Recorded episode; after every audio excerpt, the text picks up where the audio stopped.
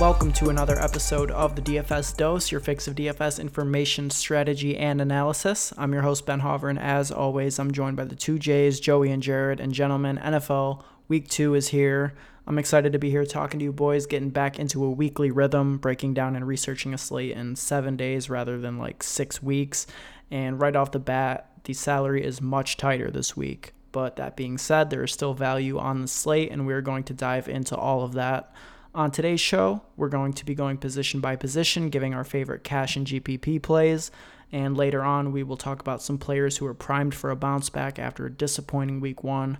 And finally, we will close the show out with some low owned stacks that could help you take down a tournament. But before we get into any of that, Joey, would you mind telling the people how and where they can support the podcast?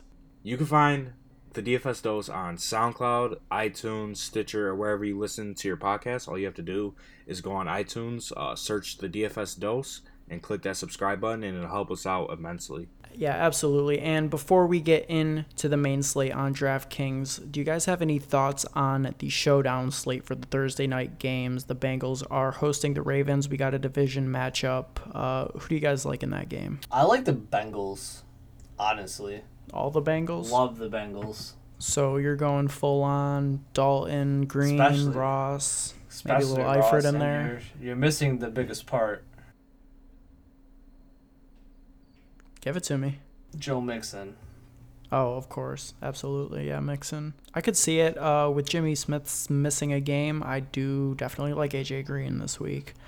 But I'm going to just say it right now. Kenneth Dixon was put on IR today.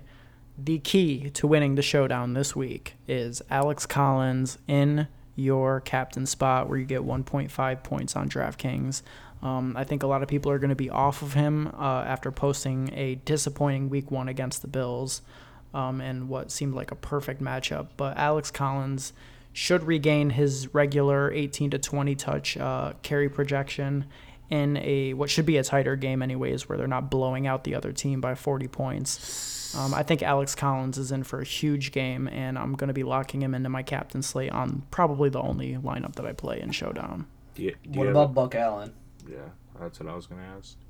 I mean, I like it. I, I think Allen is a decent change of pace back, and he'll probably get the receptions. But I mean, I, I still think that Collins is has a pretty secure workload, and I don't think that they'll be playing Allen in the red zone. I mean, Yeah, I. Collins should have the the you know the higher potential touches, so to speak. And and if anything, my main showdown lineup is going to consist of Mixon, Collins in the captain spot, both defenses, and and maybe like AJ Green and one of the kickers. I don't know, but but yeah, I'm going to be going for Collins for sure as my as my prime play in that game. Yeah, I could definitely see the game tomorrow or tonight actually, um, being a like a low scoring defensive game. Um, Andy Yeah. Andy Dalton is usually trash in prime time games. I don't know if you guys have ever watched him play on a Thursday night or Sunday night or Monday night, Forgot about that. but he is terrible, legit. So that is And tough. and it's a division game. I like Most the Ravens. Thursday night games are low low scoring traditionally. yeah, I'm changing my opinion on Pod. I Uh, love the Ravens. Yeah, I like the I like the Ravens to um to win, and I like the I like the play of Collins a lot. I agree that he should go in the captain spot. Then I could also um go with a play of maybe John Brown or Crabtree. Who do you like in your uh, captain spot, Jared? Joe Mixon. Did you see how many touches he got? He's Um, he completely snapped last week. They gave him every fair. touch that came his way. Like anytime he got almost all he out touched Gio what twenty two to two or something. I know Gio only got like two Yeah. touches. Yeah, that, that that sounds about right. But um, my only concern with that, they are at home, which I do like for Mixon. But that being said, the the Ravens' run defense is a complete different story from the Colts. So I think he's he's gonna have a tougher time uh, turning those carries into production than he did last week. Yeah, but what about all the catches? I think he gets a. I think I okay. My prediction for Mixon, about fifteen carries, like sixty five yards, five catches, forty yards, but he scores one time to the ground. I can and see that'll it. be a That solid captain. That'll be a solid captain Week 17 of last year, Spot. the Bengals played the Ravens in Baltimore, and Joe Mixon had 18 carries for 96 yards and one catch for one yard. He's way more involved in the passing game now, and Yes. they they've And their offensive that. line is better as well. Yeah, they've proven that week one, and they honestly, it hurt. I love Gio Bernard, but they never gave him a chance. Yeah, Gio is. Uh, I mean, a lot of people sort of thought he was going to be in sort of a split role with Mixon. I don't think that's going to be the case at all. Um, he's probably just strictly a handcuff at this point. Yeah, they just never gave him a shot. All right, guys. Um, anything else before we move on to our position by position breakdown? The Ravens are going to blow the Bengals out. All right, bold, bold. I like it. Yeah, I mean, for me, when when when it's these division matchups with teams that aren't necessarily prolific and have decent defenses, which both of these guys do, I'm gonna be all over the defenses and run games, fading the pass games. Although it's pretty hard to fade AJ Green with the Ravens missing their top corner, so that is something to think about. But uh, let's move on to our position by position breakdown of week two's main slate on DraftKings, and we will start with the quarterback position. Um, who's standing out to you guys at, uh, at quarterback in week two? Uh, specifically, let's talk cash games first. Someone I'm playing in every lineup cash game at GPP is going to be Alex Smith at home against Indy. Alex Smith at home against the Colts. Uh, what do you like about Smith? I like that the offense is more fluid and he's just he's like blossomed to actually a good passer and not just a game manager anymore. They gave him 30 attempts last week. He completed 70 of them.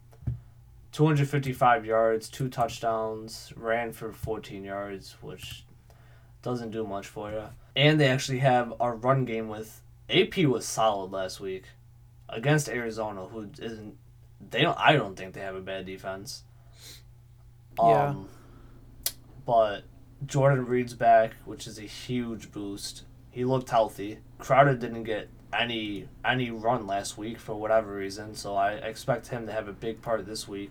And Richardson and Doctson, mostly Richardson, played very well last week. Do you have any concern? Uh, the Washington's, uh, the Redskins are currently six and a half point favorites. They only have a team total of twenty and a quarter. Um, do you have any concern that they're going to be sort of grinding out the clock in the second half, and Smith won't necessarily get the opportunity to be, you know, get a significant passing volume in week two? Honestly, I don't love the Redskins defense as much as they showed last week because I think last week was a fluke.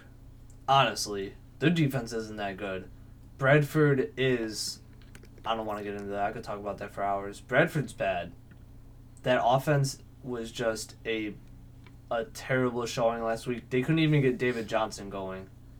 So that was just a bad offense. That won't happen again. Washington isn't going to be blowing out anybody at all. That was the only time they're ever going to be running the clock down like that.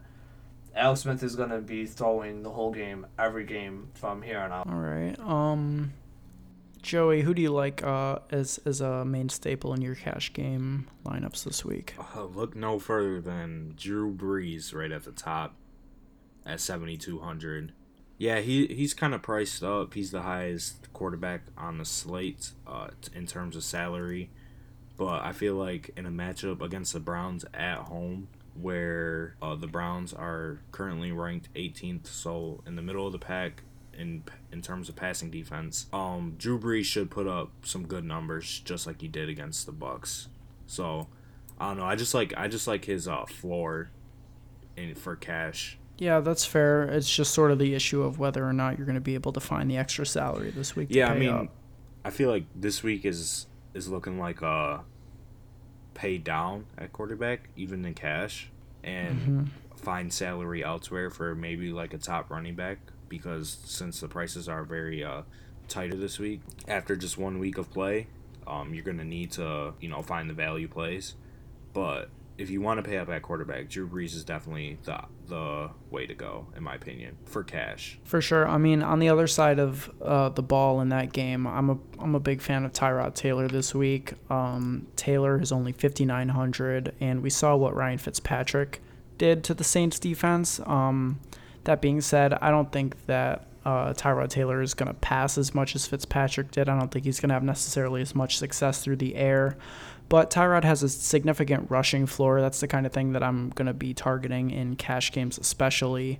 And the thing with Drew Brees is it's it's an interesting situation because, like you said, I don't think that he'll struggle to find points against uh, the Browns, and they're not really a team right now that can handle grinding out the clock because uh, they've they've already made it clear that they're not going to give Kamara significant touches. Um, they want to manage his touches around 10 to 12, which is uh, uh, not his touches, but I mean his carries around 10 to 12. Um, 12 currently his career high, and um, they're gonna have to pass because Gillislee didn't show ball security last week. He showed that he was not necessarily that player for them. So I think that they're going to be passing, um, even though it may not be at the same volume as they did against the Bucs when they were in comeback mode. But uh, I think Tyrod is going to have a chance to put up a lot of points in this game, uh, just with his rushing floor and Josh Gordon getting more work. He's officially their number two wide receiver behind Landry, and, and technically probably their number one, even though he may not lead them in targets. So I, I like Ty, uh, Tyrod Taylor this week in cash. I also like Pat Mahomes as well for cash. I think this uh, Chiefs Steelers game is going to be a shootout. So I also like all the players in there, which we'll talk about uh, later on the pod. Yeah, Mahomes is uh, definitely going to be in a potential shootout. And, and he showed that, um, you know, he could uh, handle the pressure of playing in the NFL since it was his first career start last week, and he kind of showed out. He had four touchdowns, no interceptions. Against a good defense. Yeah, I mean they were missing uh, Bosa, but it's still. Uh, I mean, yeah, Bosa, he he he actually had all day defense. though but he he really they weren't getting as much pressure on uh, on Mahomes as I'm sure they would have liked to. He he had quite a bit of time to to work, and I don't know if that's necessarily going to be the case with the Steelers. He had a quarterback rating of 127.5, which is pretty good for your first start ever. Very. Yeah, no but, doubt. But I mean, Decent. is the Steelers pass rush better than the Chargers? Without Bosa, it's comparable, I would say. I mean, I feel like Yeah. I mean, TJ Watt's really coming on. But he also faced a backup left tackle on the Browns who absolutely got this.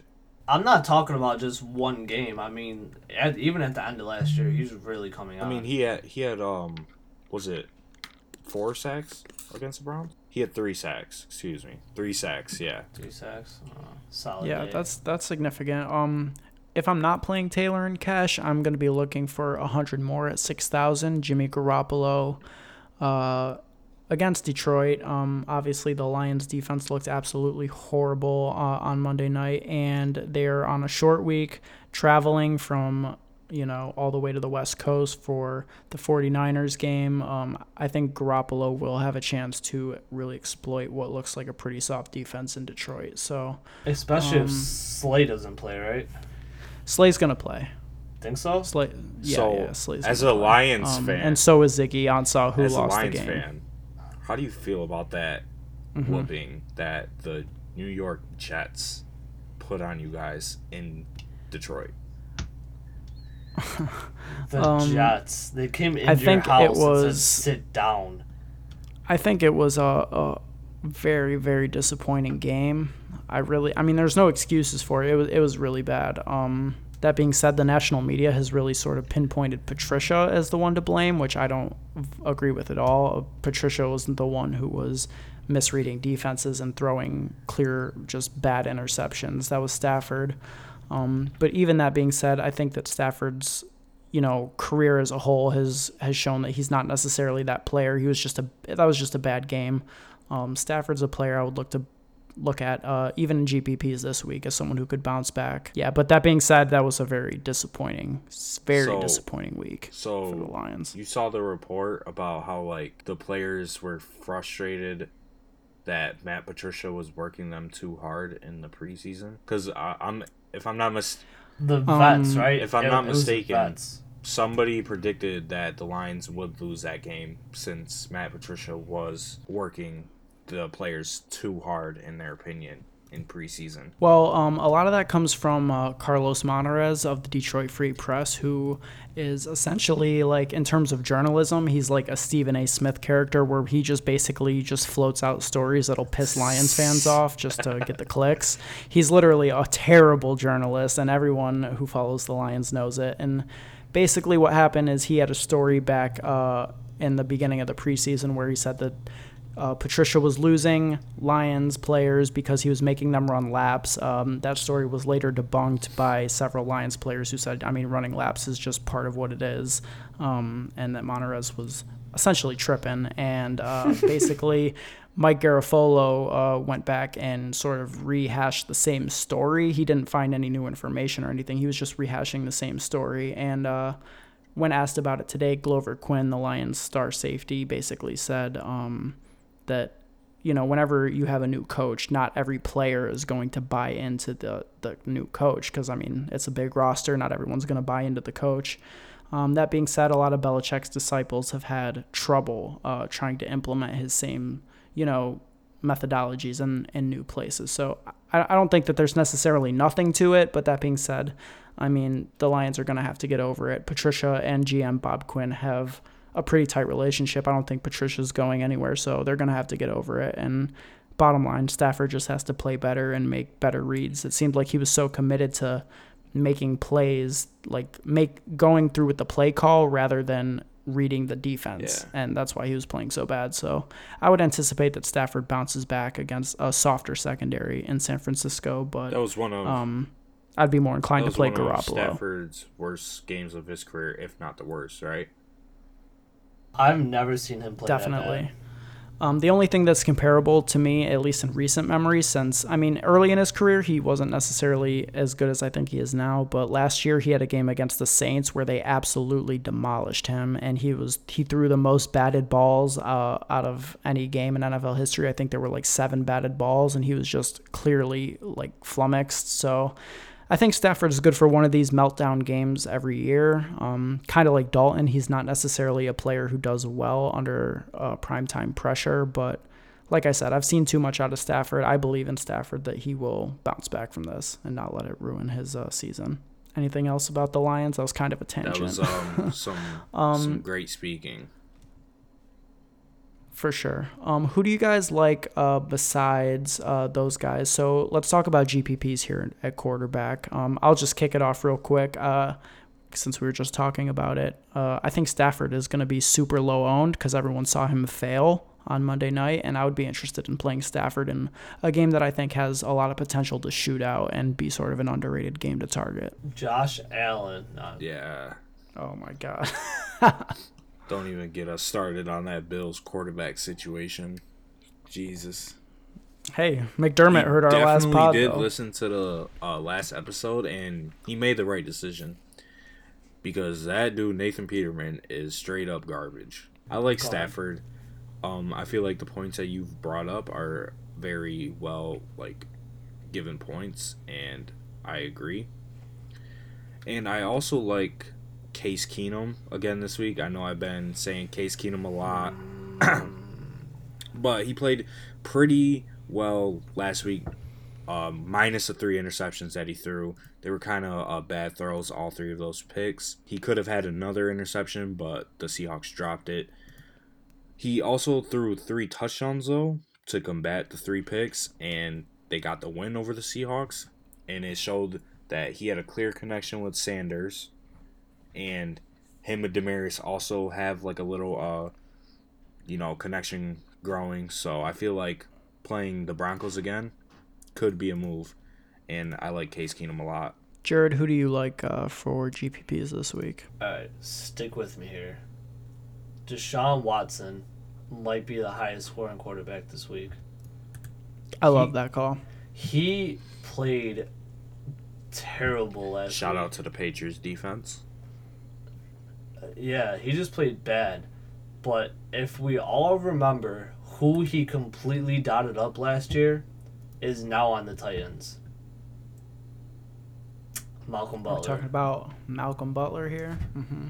And it's just gonna be deja vu all over again. He's go- he's gonna dot up Malcolm Butler. He's gonna score 30, 30 plus points, guaranteed. Mark it down. You have a lot. I'm playing him in Um, every. You have a single lot of guarantees. I mean, I guaranteed John Ross would score, and he scored. Yes, seven points. That's a fact. And and Ted Ginn, I said he was gonna score a touchdown. He scored a touchdown. That was the very first thing I ever said. Um, in terms of Watson, I do like Watson. He should also be getting Will Fuller back this week. Um, DeAndre Hopkins was limited uh, in practice on Wednesday, so that's something to monitor. Although it seems to just be sort of like uh, you know veteran rest, so I don't think that that's going to be a major concern. And we saw what Kenny Stills did to the Tennessee defense. If he can do it, Fuller and Hopkins can both definitely do it. Um, yeah, definitely like that call with Watson, um, especially if people are going to be off of him. It's really going to depend on ownership. Um, anybody else you guys want to mention at quarterback? Watson's running ability, also that we didn't mention, gives him that boost that you know, like that you mentioned with Tyrod. He Mhm. has the ability to run and break a long run. I don't know how is- how willing he's gonna be able. He is. I don't know how willing mean- he is to run off that. he had ACL he had eight he had eight carries for forty yards uh, last week against the Patriots. I don't so, know I mean- if he'll keep doing that though. You know, straight off ACL Yeah. tear. Yeah, yeah, that's understandable. But I mean, just in last week, that was that's an extra four points just from him uh, getting carries at at the quarterback position. Uh, just a quick glance at some of the early ownership projections. Watson is still towards the top, so I'm not sure if uh, he? he's even really getting a discount uh, for his bad week. I think people are kind of uh, already on that. I think people just love him for some reason for what he did last year, and they just won't get off of him. Honestly, Yeah. Um, and I think another one that we can mention is Ben Roethlisberger. Clear, uh, in a, in a clear great spot uh, at home against a defense that surrendered a ton of yards and touchdowns to um, the Chargers last week in Philip Rivers. Uh, you'd have to pay up for Roethlisberger. He's going to be popular, but I mean, the ceiling is so high. Um, I think Roethlisberger could sort of be this week's Drew Brees, is sort of a high priced option in, in a shootout. I love Ben Roethlisberger this week. I'm glad you mentioned that. That game should be a shootout, and he should uh, throw at least three touchdowns against the Chiefs' terrible secondary. Philip Rivers just dotted them up, and he did. And Philip Rivers has Keenan, but he doesn't have Juju, and now James Conner and Antonio Brown. Yep, that is a fact. Not to mention Rivers. Uh, Rivers could have had an even bigger week, a much bigger Yeah. week, if he didn't get several drop touchdowns. So I think Roethlisberger, he's shown that he can have multiple six down, uh, six touchdown games in a season. So I wouldn't be surprised if he really blew up this week. because Travis Benjamin dropped a touchdown. Um, Tyrell dropped two. Tyrell, yep, he dropped two touchdowns. So Philip Rivers could have had a big day last week, but I mean he did, but he could have had an even bigger day. So that just that just makes uh, Big Ben just like a beautiful option, sitting at sixty nine hundred. Um, all right, let's transition over to another position and talk tight end for a moment. So for tight end this week, I think there's a sweet spot if you're in the range of 3600 to 4000, especially in cash games. You could target Doyle at 4000 uh, for the Colts. He had 10 targets last week. Um, you could go a little bit lower, George Kittle at 3800 against the Detroit Lions uh, linebacking core that is deficient to say the least.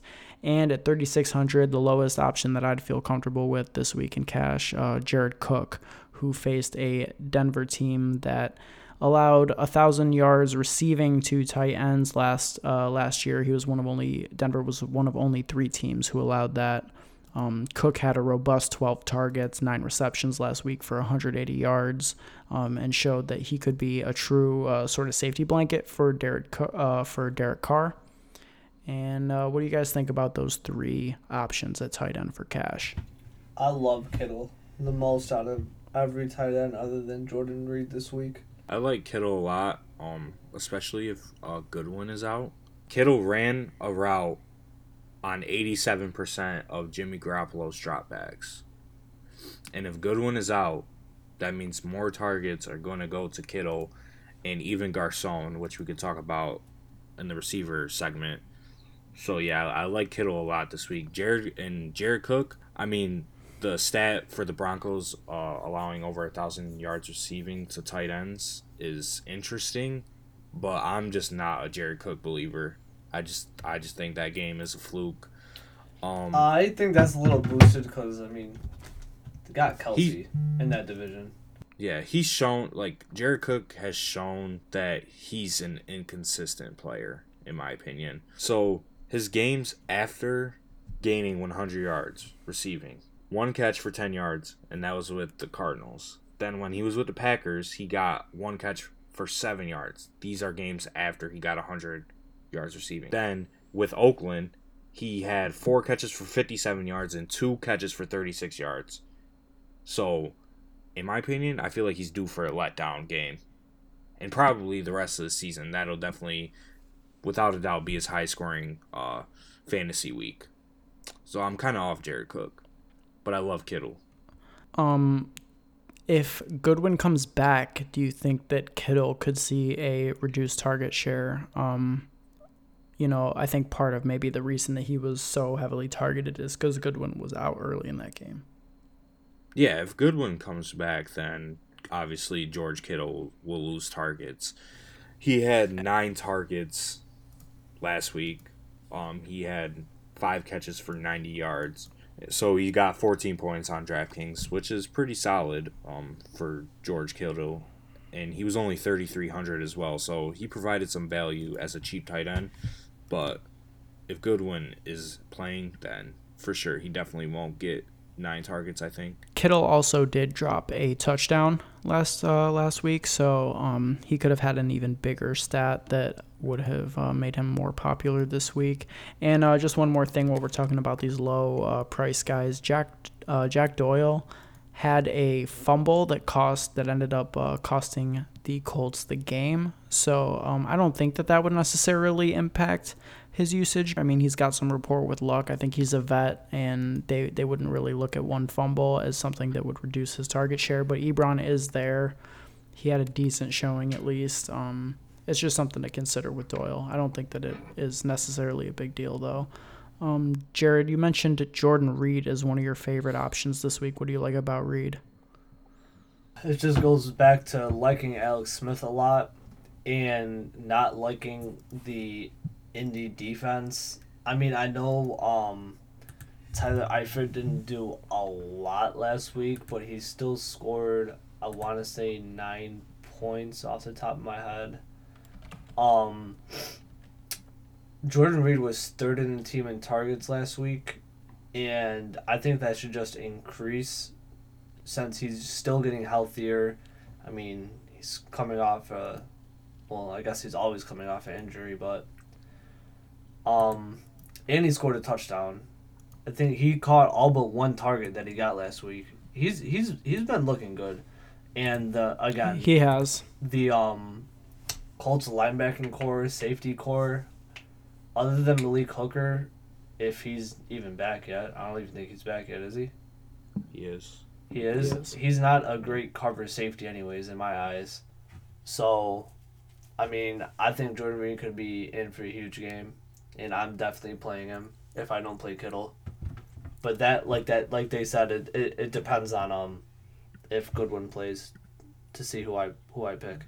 That's that's a fair uh, fair concern. Those are definitely going to be the three uh, main cash options. There's some buzz around uh, Jonnu Smith, I think that's how you say it, for the Titans with uh, Delanie Walker out for the season now, as well as uh, Ian Thomas with the Panthers. Um, Thomas is only 2,900. Jonnu Smith is 3,100. Um, honestly, I've got no interest in either of them for DraftKings. Um, they do present some value, maybe, maybe like a GPP entry, but uh, still, I think that just paying up a couple hundred more for those other guys that we talked about is going to be a lot better. What do you guys think about those uh, sort of buzz players that are going to be filling in for injured stars?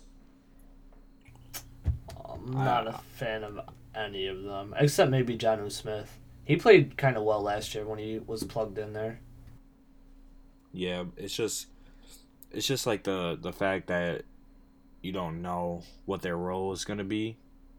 because you you, you kind of can't replace Greg Olsen and Delanie Walker in those offenses, and, and they're younger players as well. Jonnu Smith is in his second year.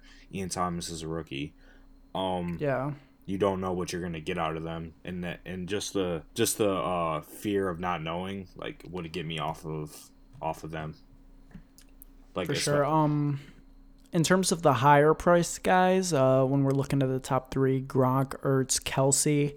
I'm not going to be playing Gronk this week. He's seven thousand. It's just it's just too much against the Jacksonville defense. Even if he is obviously, I mean, there's no if about it. He's a, he's an amazing player, the best tight end probably in NFL history. But um, yeah, I'm not playing him at seven thousand. And and Zach Ertz had ten targets.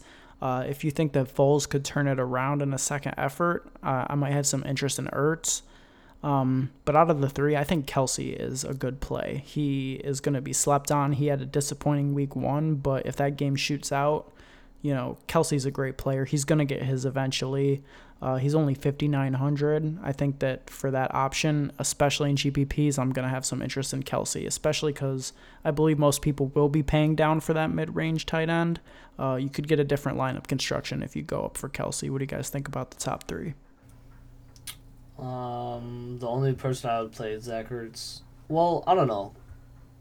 Cause that KC game will be a shootout. I'm not playing. I'm not playing Gronk. It's too much. Um, I'd play Ertz if I could find money for it, but I'm not looking to pay up for anybody at tight end. Mm-hmm.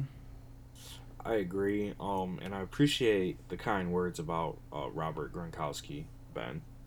Uh, you're welcome. Although it, it really wasn't anything to do with you, so you know it's more I, I mean, him. you know, as a as a Patriots fan, at least you recognize that he is the best tight end in NFL history. It's kind of uh, undisputable at this point. I think. Yeah. I mean, but but whatever. especially if Um, he if he's healthy for the rest of this season. I I don't think you can have an argument for anybody.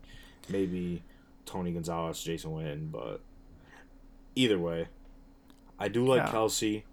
I don't like Ertz, and if you do decide to play Gronk, you could get a top talent at a very low owned percentage. That is fair, and I think that's always a good spot to target in GPPs. Great players, um, and and not so great spots because at any point a great player can sort of take over. Yeah. But uh, Like- that being said, just just the upside at seven thousand, I don't necessarily see it. Um, I mean, as week. Brady's number one option, period. mhm. The obviously the ceiling is there It to is. to get 25, 30 points, which would be good. But he is seven thousand, which is pretty expensive on a slate where you do have to find value elsewhere, and you might have to, you know, pay up for maybe you know a running back or receiver like previously said. And although the matchup is bad, and he might draw Ramsey, honestly, because uh, you know Ramsey made some comments saying that Gronk's catch uh, rate drops from seventy one percent to fifty six percent if a cornerback, if an elite cornerback is on him. So I feel like that's kind of him saying, "Yeah, I'm gonna be on you, Gronk. So you better get ready." Yeah, um, that is definitely a fair point. Um, we will see how it goes. Um, let's move on to running back at this point. Um, just uh, let's start with our cash plays. Who do you guys like in terms of cash week uh, week two? I mean, I was looking at Kareem Hunt. I love Kareem Hunt, but that's not a cash play. Yeah, Hunt stands out as a player who got priced down for his disappointing week one, 6,200 uh, on the road against Pittsburgh. He still managed to get 16 carries. He only had one target, which seems low. Um, having the 4.9 fantasy points in week one is disappointing for a player like Kareem Hunt. Um, definitely underpriced compared to his peers. But I, again, yeah, I don't know if I'm going there in cash. Kamara's more than Gurley, huh? Yeah, I don't know about that. Um, someone I would look towards would be Dalvin Cook. The Packers' run defense isn't great, and if they want to give him more carries than they did last week. I mean, he got 16, but if they want to give him about 20, I think he scores a touchdown, probably rushes for 80 yards. That's safe enough for me. But someone I'm really targeting is Adrian Peterson at 5,500. Mm-hmm. Yeah, so Peterson had a great week one, 26 carries, 96 yards, and a touch. Also, he also had three targets, surprisingly, and managed to get 23 points on DK. He was just uh, four yards short of getting the 100 yard bonus. So, yeah, against a softer defense in week two, I could definitely see Peterson as an option. Although I don't know if I would go there on a full PPR site where uh, Chris Thompson is going to leech most of the receiving work from him. For 400 more. Mm-hmm, mm-hmm. I, li- I, I still like Peterson more. Yeah. Um. What about you, Joey? Who are some cash plays you're looking at this week? If I'm paying up for a running back to play in cash, it's going to be uh, Gurley at 9,200. yeah, Um, I absolutely love Gurley this week. Yeah, I feel like he could be a must play. And then if I'm looking down on the list, you know, you mentioned Chris Thompson. I like him, especially in PPR. Uh, little check down to uh, from Alex Smith, so I like that play. And then maybe a lower option if you're looking to pay down. Uh, you know, I could I could uh, roll with a Carlos Hyde or James White play.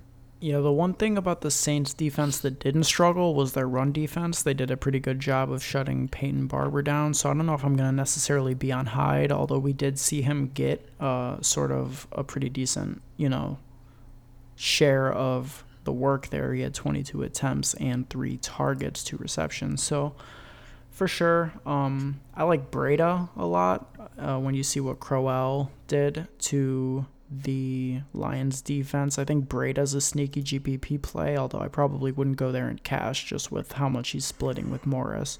But Morris lost a couple of fumbles. Um, I think Breida might get a bigger shot in week two against a very shaky Lions defense. This dude lost back to back fumbles on the one yard line. Mm-hmm. That's crazy. Yeah. Um, Jared, I think in our group chat you might have uh, mentioned Dion Lewis. Uh, are you a fan of Lewis this week, or am I tripping? Uh, I don't know. I might have been tripping when I said that. um, Yeah, Nah, I um, like I like Dion Lewis. It's um that Houston defense isn't as great as I mean covering receiving backs. They're not they're not as great as their pass defense, and their pass defense just took a big hit with Kevin Johnson going. He looked like he Mhm. got completely like. He looked like he got killed. Honestly, he took a he took a real blow to the head, and he was out. But that's irrelevant. Dion Lewis had a lot of touches last week. He had 21 touches last week on 20 on well, five catches on eight targets, but he had 21 touches last week, completely out touching Derrick Henry. And he might just be the lead back straight up. And um if Mariota doesn't play, it's just going to be check down, check down, check down.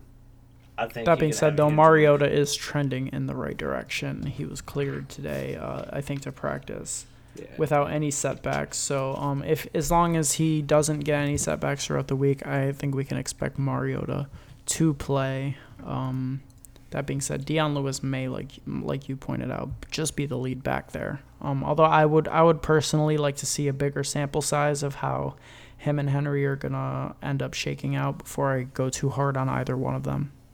Yeah.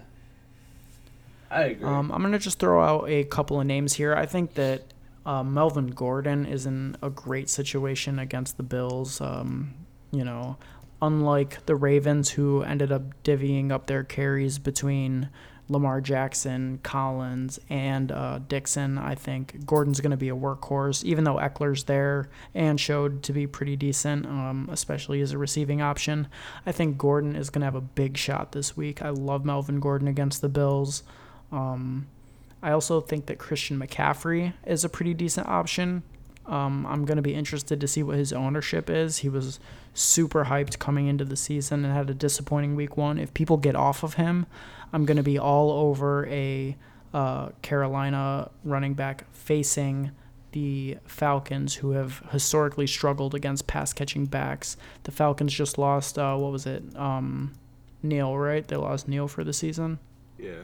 Neal Yeah. and Deion Jones is out. Yeah, exactly. So they've got a banged up secondary. They've struggled against uh, pass catching backs for the past few years. I think that Christian McCaffrey could bounce back in a big spot in uh, this upcoming week, especially with Olsen out. I like it. I like it. And as well. uh, we we can't we can't not mention uh, James Conner here. He got priced up significantly, 6,700 compared to what he was at 45 last week. Le'Veon Bell did not report on Wednesday. He is not going to play in week two, so James Conner is going to be locked in again for another massive workload. Even at 6,700, I think that's underpriced for a player who could again have over 30 touches against a defense that got absolutely obliterated by Gordon and Ekeler last week.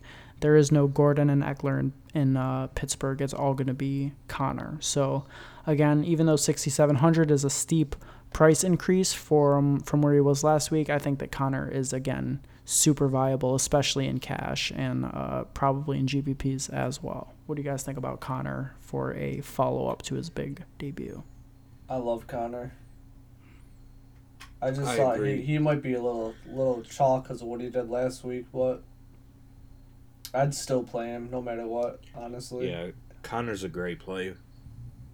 Yeah, um, no doubt. Uh, is there anybody else that you guys want to toss out here? Um, I think we should definitely at least touch on uh, Alvin Kamara, 9,500, the highest priced player on the slate, I believe. Right? There's no wide Yeah. receivers. Yeah, yeah, the highest played, highest priced player on the slate, 9,500. Um, absolutely destroyed in week one. And again, though, I mean.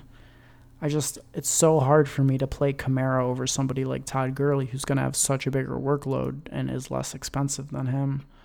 Um, It- it's just hard for me to play somebody that expensive. Yeah, you have to make sacrifices in your lineup if you're going up that high. I just feel like it's not the move. Person, like I mean, I know some people can make it work and like can hit with using like a higher salary guy like that, but I don't know. I just find it find it hard to make a a decent lineup when you have ninety five hundred of your uh, fifty thousand going towards one player. Yeah, um, especially in cash, but I mean in GPPs, it's at least worth a dart throw. And and that being said, I might be very interested in Todd Gurley this week, um, even in cash. It just it really depends on how the week shakes out. I think sure. I'm definitely playing Melvin Gordon. Yeah, I love Gordon. No doubt, no doubt. Um, anybody else you guys want to touch on before we move on? Uh, the Patriots backs could be in an interesting situation. Jeremy Hill's on IR. Uh, Burkhead had 18 carries last week. James White is going to probably have an increased role in this Jacksonville game where ba- uh, where Brady is going to be forced to make more quick passes. Hundred percent. I love James White this week.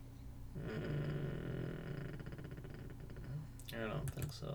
I'm not. I'm not really. I'm not a fan of any Patriots running back. It's hard for me to play any of them.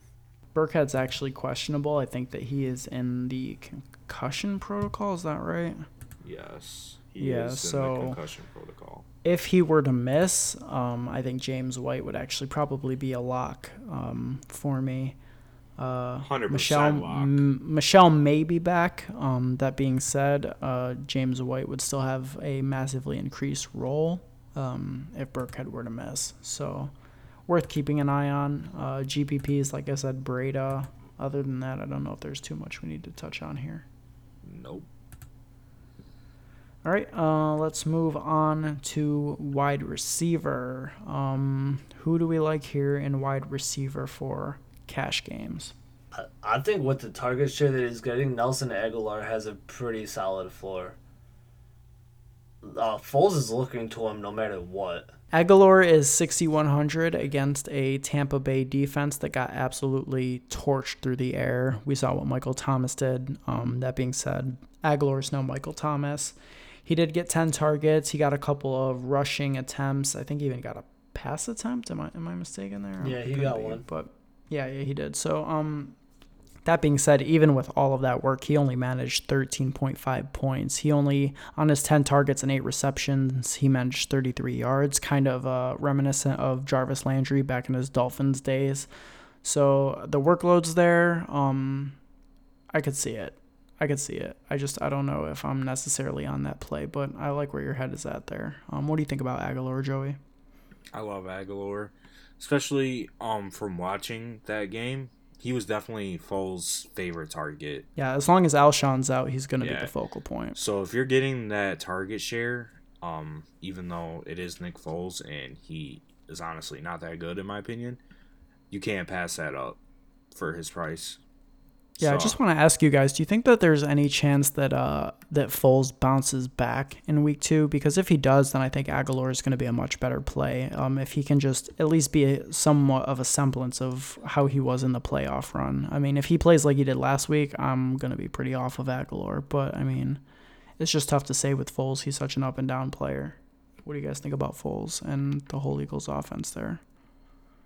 Foles, Foles, he's a good um like a GPP play because the Bucs did just lose uh, Vernon Hargreaves to IR, so their secondary took an even bigger hit when they're not that good to begin with.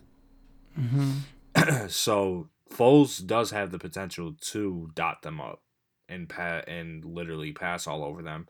He's only fifty seven hundred,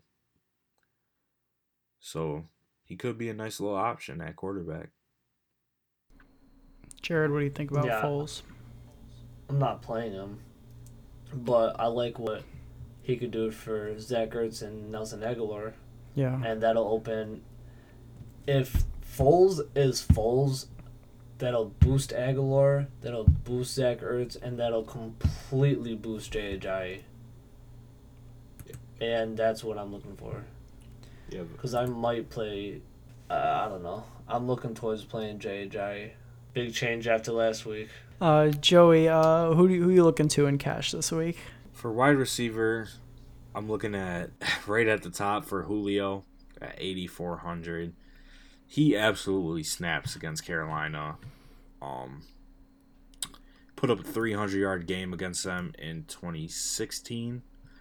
Last year in 2017, he, he had six catches for 118 yards in the first game in Carolina, and then five catches for 80 yards at home in week 17.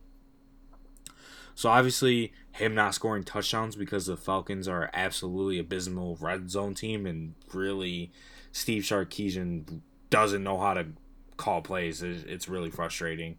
So obviously, that's a issue with Julio, but he usually does well against the Panthers, and and historically. Mm-hmm. mm-hmm. Yeah, but you you do have to pay up quite a bit for him, Yeah, and and sort of make the choice to pay up for him instead of uh, one of your running backs. If I'm which looking is a tough choice for me. If I'm looking down the list, I like Josh Gordon at 5,800. And then right below him, Kenny Stills at 5,700. Especially if DeVante Parker isn't out, just like you've mentioned on previous episodes. Him Yeah. and Tannehill, him and Tannehill have the best connection out of anybody on the offense because just because they have the experience together. So I like I like both those plays for some cheaper guys. Yeah, and just to note, there actually were some more quotes that came out today from Gase and Tannehill, who were both saying how much uh, like trust is a thing with Kenny Stills, and and so much of their receiving corps is new with Parker out. Um, I think the connection between Stills and uh, Tannehill is real. I would have liked to see him get more than uh, five targets in his debut, but um, I feel he's like still the, he's still a dangerous player. the delay messed up that whole game. They, it Yeah, was I'm I'm delayed for- totally willing to throw that whole game out and just say it was sort of a just a odd game in I general. mean, he scored 29.6 points, but having the four catches and uh, five targets is kind of a concern. But I blame the delay, like a three and a half hour, four hour delay.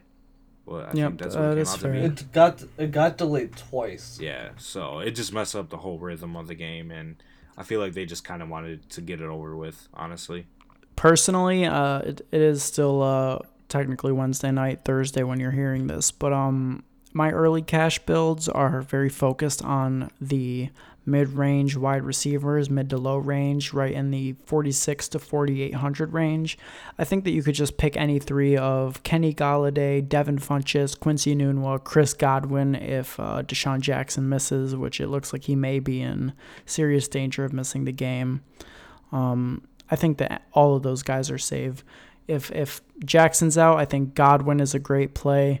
Quincy Enunwa clearly has a uh, good connection with Sam Darnold. He had 10 targets for six receptions, and that's uh, a Jets team that stopped passing because they were dominating the Lions in week one. Um, Funchess at 4,700. He led the Panthers in targets uh, is in terms of wide receivers, anyways, and uh, Olsen's out. Um, Funchess hasn't had great games against the Falcons. They've been decent, but not great. So um, that is something to look at. But I do think that Funchess is an option. And at 4,800, Kenny Golladay had 12 targets, uh, only below Golden Tate for the Lions, above Marvin Jones in target share. And Golladay looked really good, honestly. He had, uh, like I said, 12 targets, seven catches for 114 yards, and he punched the ball out of a def- uh, on a Stafford interception. He turned that interception back into a fumble and caught it. Uh, Golladay was looking really good out there for the Lions, one of the few bright spots in a disaster game for them. He cracked. So not hold on. Now that you brought that up, he cracked the hell out of Trumaine Johnson, bro. Literally, yeah. he looked like a linebacker smacking a little kid, and he hurt and, him too. Yeah, yeah. Uh, Johnson did miss the next couple of snaps. He came back in after the half, but yeah, Golladay looked pretty decent, and I wasn't necessarily on the hype, but it seems that Stafford likes Golladay. Twelve targets, that's great at forty eight hundred.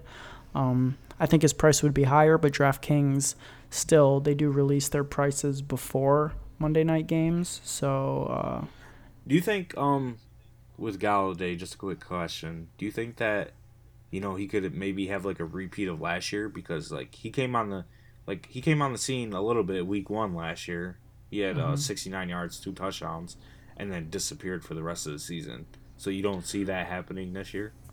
No, because throughout last season he played uh, behind T.J. Jones as the wide receiver. He was the wide receiver four for the Lions, and they only put him in in situations sort of like deep passing situations. And he's actually in in two wide receiver sets. He's their number two now for the Lions, uh, with Tate coming in mostly for three wide receiver sets in the slot. So I think that Golladay had a great camp. Um, he looks to have improved his just general knowledge of the offense in the second year. I think Golladay is going to have a much bigger role. TJ Jones now the clear number four for the Lions, and Golladay has supplanted him. So I do think that Golladay is going to get a lot more work uh, as a sophomore compared to his rookie year. All right, all right. Um, yeah, so like I said, for cash games, I think if you pick any three of those four guys that I named, um, you're in a pretty decent shape uh, just to pay up for other positions, like uh, getting some of the Gurleys, Gordons, McCaffreys, uh, James Conners of of the world for your cash game lineups. Um, just some other names in the lower range that I think are interesting to look at. Dede Westbrook uh, in a game where the Jags are probably going to have to pass uh, at 4,500. Um, that being said, I'm not sure if I'm playing any uh, any any Jags wide receiver. Maybe in, maybe in a tournament, but not in cash. And Paul Richardson at 4,200, definitely a name to look at. He did lead the Redskins in targets. He had a huge uh, offseason free agency contract. He's a good deep threat, great uh, 50-50 ball player um, against a bad defense in the Colts, a bad secondary, I should say. Um, Richardson at 4,200, I think, is an option uh, for GPPs. So for GPPs, who do you guys like this week? For GPPs, I like, I like uh, Jarvis Landry. You know, I like the Browns receivers in New Orleans. Um, we've talked about that previously, so I'm not gonna really go into detail on that. Um, another GPP play, GPP play that I like, excuse me, is Pierre Garcon. If Marquise Goodwin is out, he should get increased targets if he's out. So I definitely like that at home against the Lions. I don't want to turn this into the Lions podcast, but um, I don't think that Pierre Garcon, especially if Goodwin is out, would have any chance against Slay. I think that would be locks, um, personally. Um, don't you think that Slay would just line up on one side of the field and Slay is shadowed before. Um, I don't know if he would shadow Pierre Garcon. Yeah, but I, I don't know about that. Yeah, but I mean, I mean, if they're if he's their only other wide receiver option besides Pettis, I think that he he actually might. Um, if Goodwin is out. That being said, if Goodwin is in, I I think there's actually a better chance that Slay would cover Goodwin, and Slay is more prone to give up uh, big plays to those speedier guys than he is against the bigger bigger uh, wide receivers who he has a pretty decent uh, track record against. So even if Goodwin is in, I think he might be a good play. Whereas if he's out, I think that Garcon would be a full fade for me. Yeah, I could see that. And just another name that I want to mention. I know that you guys might not be on him, but Philip Dorsett. He had seven catches. He had seven targets last week, so he caught all of his targets for 66 yards and a touchdown. He scored mm-hmm. 19.6 points against the Texans. Obviously, he has a tougher matchup on the road in Jacksonville against the tough Jag secondary. But as the slot option now, with Edelman being suspended, Brady's looking to him. They're building a connection. Brady's starting to trust him more, and Dorsett is trying to prove to everybody that he isn't the bust that the Colts drafted. So I, I just like him as a as a GPP dart throw for uh, 4500. Uh, that's fair. I don't know if this is the week for me, but um, in general, I do like Dorsett. It's a possibility. Jared, uh, toss some names out there. So one guy I would pay up for in GPP is going to be, well, a couple guys actually would be T.Y. Hilton, Adam Thielen, and I would definitely take a chance on Mike Evans repeating what he did last week. And then if I want to go down, I love Jamison Crowder this week. I can't get off Jamison Crowder. GPP, cash. I'm playing him no matter what, honestly. 4,900. Seems like you can't get off and, him ever. yeah, I can't. Do you have any concern though? I mean, I loved Crowder coming no. into the year, but he only had four targets, which I thought was very surprising. I was expecting him to be the sort of like a magnet to Alex Smith in the, in his debut with them, but it just didn't pan out that way. No, I'm not. I'm not worried. I mean, he was coming off a, a groin injury, so I think a week removed from that, I think he'll be way more involved. And another play I would pair um, Alex Smith with would be uh, Thompson out of the backfield if you're looking for another running back for GPP. I think mm-hmm. he could have a big game as also. Yep, for sure. Um, yeah, I like both of those calls. And we didn't mention it, but I think that Tyreek Hill at 7600 is just uh, just completely underpriced. Um, again, I think that part of the pricing algorithm that DraftKings uses just discounts these guys like uh, like Hill who aren't going to get the targets necessarily, but uh, I mean, Hill is obviously just shown to be one of the most, if not the most explosive player with the ball in his hands in the NFL. So at 7,600, you're getting a top tier player at a discount compared to guys above him like Brown and Thomas, uh, Hopkins, and, and, and the likes of those guys. Nothing but facts. That being said, I mean, we didn't really touch on him. Uh, Antonio Brown, an amazing, amazing play this week, 8,800. It's just a matter of uh, you know, if you're going to play him over those top tier running backs. Same thing with Thomas, uh, an amazing play. It's just he's probably not going to get 17 targets, 16 receptions again um, in a also, game where they're not going to be coming from behind. Yeah, I also love Juju this week as well for 6,400. I feel like he's going to be. In, call. I feel like he's to be in every lineup that I make. yeah, Smith Schuster's a, a, a great call. Um, some other names I just want to quickly toss out there. Uh, Jared, you actually threw out Evans. Uh, we saw what Julio did to the Eagles defense. Mike Evans, especially like we said, DeSean Jackson looking like he might miss the game. Evans could snap at 7,300. That's a great call.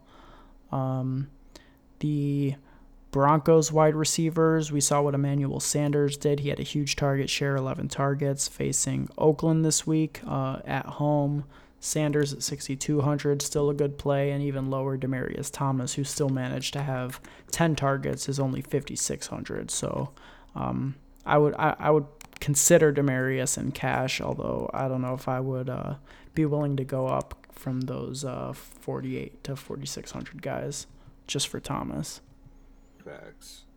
All right, um, I think that is pretty good as far as skill position players. Let's uh, we're getting pretty long here in in terms of uh, how long we've been talking. So let's move on to DST real quick. Uh, who's standing out to you guys? Chargers, no matter what. Chargers, uh, obviously facing the Bills, who were abysmal last week. Josh Allen making his debut in the NFL, uh, probably going to be underprepared if Bosa was in, I think Chargers would be 100% lock. But with him out, there's at least some question. They're traveling from West Coast to East, which we know can sometimes affect players. But uh, that being said, Chargers 3600. It's a great play. They're gonna eat that boy alive. We saw what Jets at 2,500. Jets at 2500. That is interesting. They are home. Um, yeah, that that's a good call. I actually hadn't really considered them, but uh, that's interesting. What do you like about the Jets? They played really well last week, and Trumaine Johnson's fine, right? Yeah, I don't think he's expected to miss any time. Yeah, that secondary, low key, Trumaine Johnson, Jamal Adams, um, Claiborne, like that's a really good secondary. And I mean, Tannehill's not good. I I mean, the Dolphins. I'm I'm not I'm not uh, sure about the statistic. I'm not sure about the statistic, but I think it's in Tannehill's last 16 or 17 games started. The Dolphins are 11 and five or 12 and five now that they just won. You might have to fact check me on that, but I think that's right. Mm, Doesn't sound right. He's that terrible. doesn't sound right. No, I I saw it. I saw it. Trust me. okay. All right. I'll, I'll So the you for a second Dolphins do look win. Oh wait, no, actually, yeah, because they turned up at the, at the end of the playoff at the end of the season two years ago to get into the playoffs, And yeah, and then he got hurt last yeah, year. and then he was hurt last year, and they just won this game. yeah. Yeah, so that might be right actually, yeah, bro. So because then they got dusted by the Patriot, uh, not the Patriots, the Steelers in the playoffs. Because Mhm. yeah, so with Tannehill in that offense with Adam Gase, they actually do win surprisingly. And I know Ben, you've been a Dolphins hater this whole preseason, so Facts. they might surprise you. Well, good thing they're Mm, gonna take an L this week. So Jets defense twenty five hundred, pick six, three sacks, two interceptions. Chalk it up. Bold, Um, bold predictions from Jared. Jared, let me ask you a quick question as our resident Packers fan. Is there any chance that Rodgers doesn't play this week? He did not practice on Wednesday. Um, he is dealing with fine. a sprained left knee. He's fine. He's fine. He's fine. If if he came in the game, I've last seen that before, yo. He's done it before. He did it against the Lions. He got hurt, left the game, came back, dotted everyone up. He's he's the savior. He's fine. That is fair. That being said, if uh, if for any reason Rodgers does not play, Vikings absolute lock twenty six hundred. Um, in the same exact price range, uh, I was very excited uh, at the prospect of Mariota missing and getting to start the Texans at twenty six hundred against Blaine Gabbert. Um, that being said, I still don't think the Texans are a bad option. Twenty six hundred, they've got great uh, pass rush. They've got a great uh, ability Oh, to yeah, rush the quarterback. sucks. Yeah, Mariota again. He's gonna be even if he does play, he's gonna be hobbled. And at at twenty six hundred, I think the Texans have a good chance to just sort of eat him alive. Uh, If you if you can't find the salary to get up to the Chargers, you can save a thousand by going down to the Texans. So um, that's a play I'm definitely looking at. Who who knew we'd be talking about Blaine Gabbert in in 2018? Man, I really wish we wouldn't have to. To be completely honest, it's like a waste of my time. He's such a bust. Oh my goodness. Facts. There's so many busts in the NFL, but that's a whole nother conversation.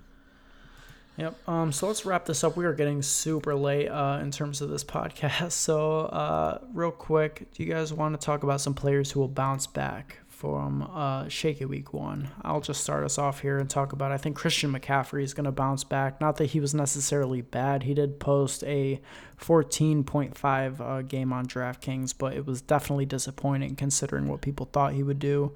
Uh, for all the men- uh, reasons we mentioned earlier in terms of the Falcons' injuries, their struggles against pass receiving backs, um, I'm going to be all over Christian McCaffrey and GPPs, uh, thinking that he could have a big game. I agree. Uh, one player that I think is going to bounce back that we previously mentioned is Kareem Hunt. Obviously, he was a letdown last week, and I feel like this week is going to be his coming out party to the 2018 NFL season. Yep, I could see it. Uh, I could definitely see his week one being the weakest, uh, weakest showing that he has all year. I don't think that he's going to put up very many games under five points uh, going forward. Jared, who do you like uh, as a bounce back player for this week? Well, so after you guys took my top two, um, honestly, if hear me out on this, if Bosa's out, LeSean McCoy could bounce back. I agree. And I mean, it's hard to get less than 3.1 points being a top running back in the league. Yeah. So, I mean, you kind of have to bounce back from that. But if Bosa's out, that just weakens that run defense a lot. And, I mean, he's got to score more than. yeah. He's got to get more than 31 yards. You got to think. And and He's got it. And with a rookie with a rookie quarterback, they're going to lead on the run because they're not going to lead on his arm. yeah, They didn't want to start him. they didn't even want to start him versus his team. Yeah, absolutely. They're gonna. They're. I mean, if you think about it from Sean McDermott's point of view, I mean, they're gonna have to want to feature LeSean McCoy. Want to get him started. Uh, they're gonna be home this time at least. Um, McCoy's gonna have to get more than seven carries if they even want a chance in this game. So I like that call. Um, especially in GPPs, McCoy at 5700, I think it's going to be a sneaky play. He could, you could, you could get him at potentially under like two percent owned. So uh, McCoy's obviously a great player. Um, I like that call a That's lot. a that's a great value pick right there. yeah, not gonna doubt. lie. And one more person, one more person I like is Joey's boy, Josh Gordon. He's gotta he's gotta get more than one catch. You gotta think. He played all but twenty snaps last week, and now he's finally listed as a starting receiver versus the Saints. Yeah. And he's he's a legit animal. No matter how many games he hasn't played these last couple of years. And if Tyrod wants to just chuck him the ball, Josh Gordon can do amazing things. Josh Gordon will make everyone a believer, including Ben, soon enough. Well, I'm not gonna lie, guys. You kind of stole uh, my next intro into our next segment, so I'll get right into it. We're gonna talk about some low-owned GPP stacks, uh, potential stacks that could help you win a tournament. And coming from me, this is how much you know that I really mean this. I'm well documented, even on this podcast, as being someone who doesn't believe in Josh Gordon, and I'm not saying I do um, in terms of the season or his career, but in terms of week two NFL, you know what's the date? What's the date we're going to be looking at? September 16th? Yeah, September 16th, exclusive. Josh Gordon, I think, is a great play. Stack him with Tyrod Taylor. Um, and Jarvis. I think the hell, why not? You know, why not get get get all of this game? Throw Kamara in there, sell to the money. Um, yeah, not a believer in Josh Gordon long term, but I really do think that he has a shot this week. Uh, we saw what Evans and Jackson did to the New Orleans Saints secondary. If the Browns want to have a shot in this game, they're not going to get it uh, with Carlos Hyde. They're going to get it through the air. Tyrod Taylor's going to have to put on a performance, and uh, as good as as I think Jarvis Landry is, Gordon's going to have to do something for them to have a chance to get their first win in well over a season. So um, I'm all about how- Gordon here. Let's not forget how bad the Saints defense started out last year and how elite they got. I So let's not overreact to what happened last I, week. I wish I wish the Saints would put Lattimore on Gordon, cause I, cause Lattimore will get eight. I'll say that now. Watch him out. Lattimore's a good corner. out. He's a great a good corner. corner. He's a great corner. Gordon will eat him alive. Watch him all. We'll see. It's see. my son. We'll see. Um, yeah, I Bold mean, prediction. Two hundred yeah, yards. Two hundred yards, two touchdowns for Josh Gordon. Play him in all your lineups now. Please, if you want to win. just Joey, how about you give us a uh, a, a GPP stack you like at low ownership? I just gotta go back to them Broncos, man. Case Keenum, Emmanuel Sanders, Demaryius Thomas should be low owned again, and they should put up roughly the same numbers against the Raiders, who I feel like have a equally as bad secondary as the Seahawks. And the Seahawks got lucky that Earl Thomas decided to show up, and he actually got an interception on one of the first opening drives. Yeah, I like I like Case Keenum to dot up the Raiders, and you could even throw Royce Freeman in there for forty three hundred. I think he has a bounce back week against a weak Raiders run defense, even though Lindsay kind of got some touches that people weren't expecting. I think Royce Freeman shows out this week and shows why he was drafted high. All right, interesting call. Uh, on that same note, Devontae Booker officially irrelevant in the NFL. Um, let's toss it over to my boy Jared. What are you thinking in terms of a low-owned GPP stack? No, again, hear me out. If you say Josh Allen, Josh Allen, No, Sean be- McCoy. I'm ending that'd this be crazy. podcast. So, Aaron Rodgers, Geronimo Allison, Jimmy Graham. Play it. I'm not Bring even it gonna back with Diggs. Bring it back with Thielen. I'm not even gonna lie. That sounds terrible. I Geronimo Allison is featured as he's gonna get. He's. I mean, he had a 39 Against the yard Vikings touchdown. defense. Yeah, The, the, that's why it's a low owned stack. honestly, the Ro- Vikings. Rhodes will be on on Adams, right? but it's a I mean, low owned stack that has to score points, not just be low owned. I mean, Rodgers can get the ball to anybody at any point against anybody. I agree. I mean, That the Vikings uh, like to injure Aaron Rodgers. So Oh, because it happened one time. Does that mean that Chiefs like to injure Tom Brady? happens one time, it can happen again. Am I right? All right, well, next time the Chiefs play the Patriots, we're on Tom Brady ACL watch. Um, yeah, but I mean, honestly, I, I could see that, uh, especially with Rodgers having the health concerns. He's going to be the third highest priced quarterback. Um, definitely going to be low owned. Um, I could see it for But sure. on a on a more productive stack, Alex Smith, Paul Richardson, and um, Jordan Reed. I like that. I like that call a lot, actually. Um, yeah. There's, there's a lot and of like you uh, said, Rodgers is going to be super low owned, and and obviously, um, not a great matchup for him against uh, the Vikings in division. But um, anything can happen in a division game, especially. So, um, yeah, I like both of those calls from you, Jared. It's lit. You know what I'm saying? Yeah. Um, well, we've officially ran way too long on this podcast. Definitely going to be our longest episode to date. Uh, is there anything else you guys want to toss out there before we wrap it up here? Deshaun Watson will be the highest scoring player this week. false. That's all I gotta say. All right, man. The highest scoring Wow. player out of everybody. That that's is what what highest scoring player means. Um, Yeah. That's crazy. Well, you know, uh, crazy. basically, I mean, at an hour and 20 minutes here, uh, nobody's going to hear that. So basically, what I'm thinking here is we'll replay that clip if it happens. If not, we'll just bury it. Nobody will ever know the difference. so um, I, I like it, Jared. You know, there, it's, it's a win win for us as a podcast. I like what you're saying. um, yeah, so uh, as my boy Joey told you in the open, uh, you can find us on iTunes. Subscribe. Uh, you'll earn our into- uh, our eternal love by doing so. Uh, you can follow us on Twitter at the DFS Dose. You can follow our personal Twitters. Uh, mine is at Ben Hauver, B E N H A U V E R. Uh, Joey, tell them where they can find you. My personal Twitter is at Joey Carrion underscore. And mine is at Jared underscore underscore Marcus. Uh, that's going to be it for us. Uh, new episodes every Monday and Thursday. And uh, good luck in week two, guys. We will see you on Monday to recap all of the action in week two. If you listen, if you listen to the whole episode, you're an OG. Yeah.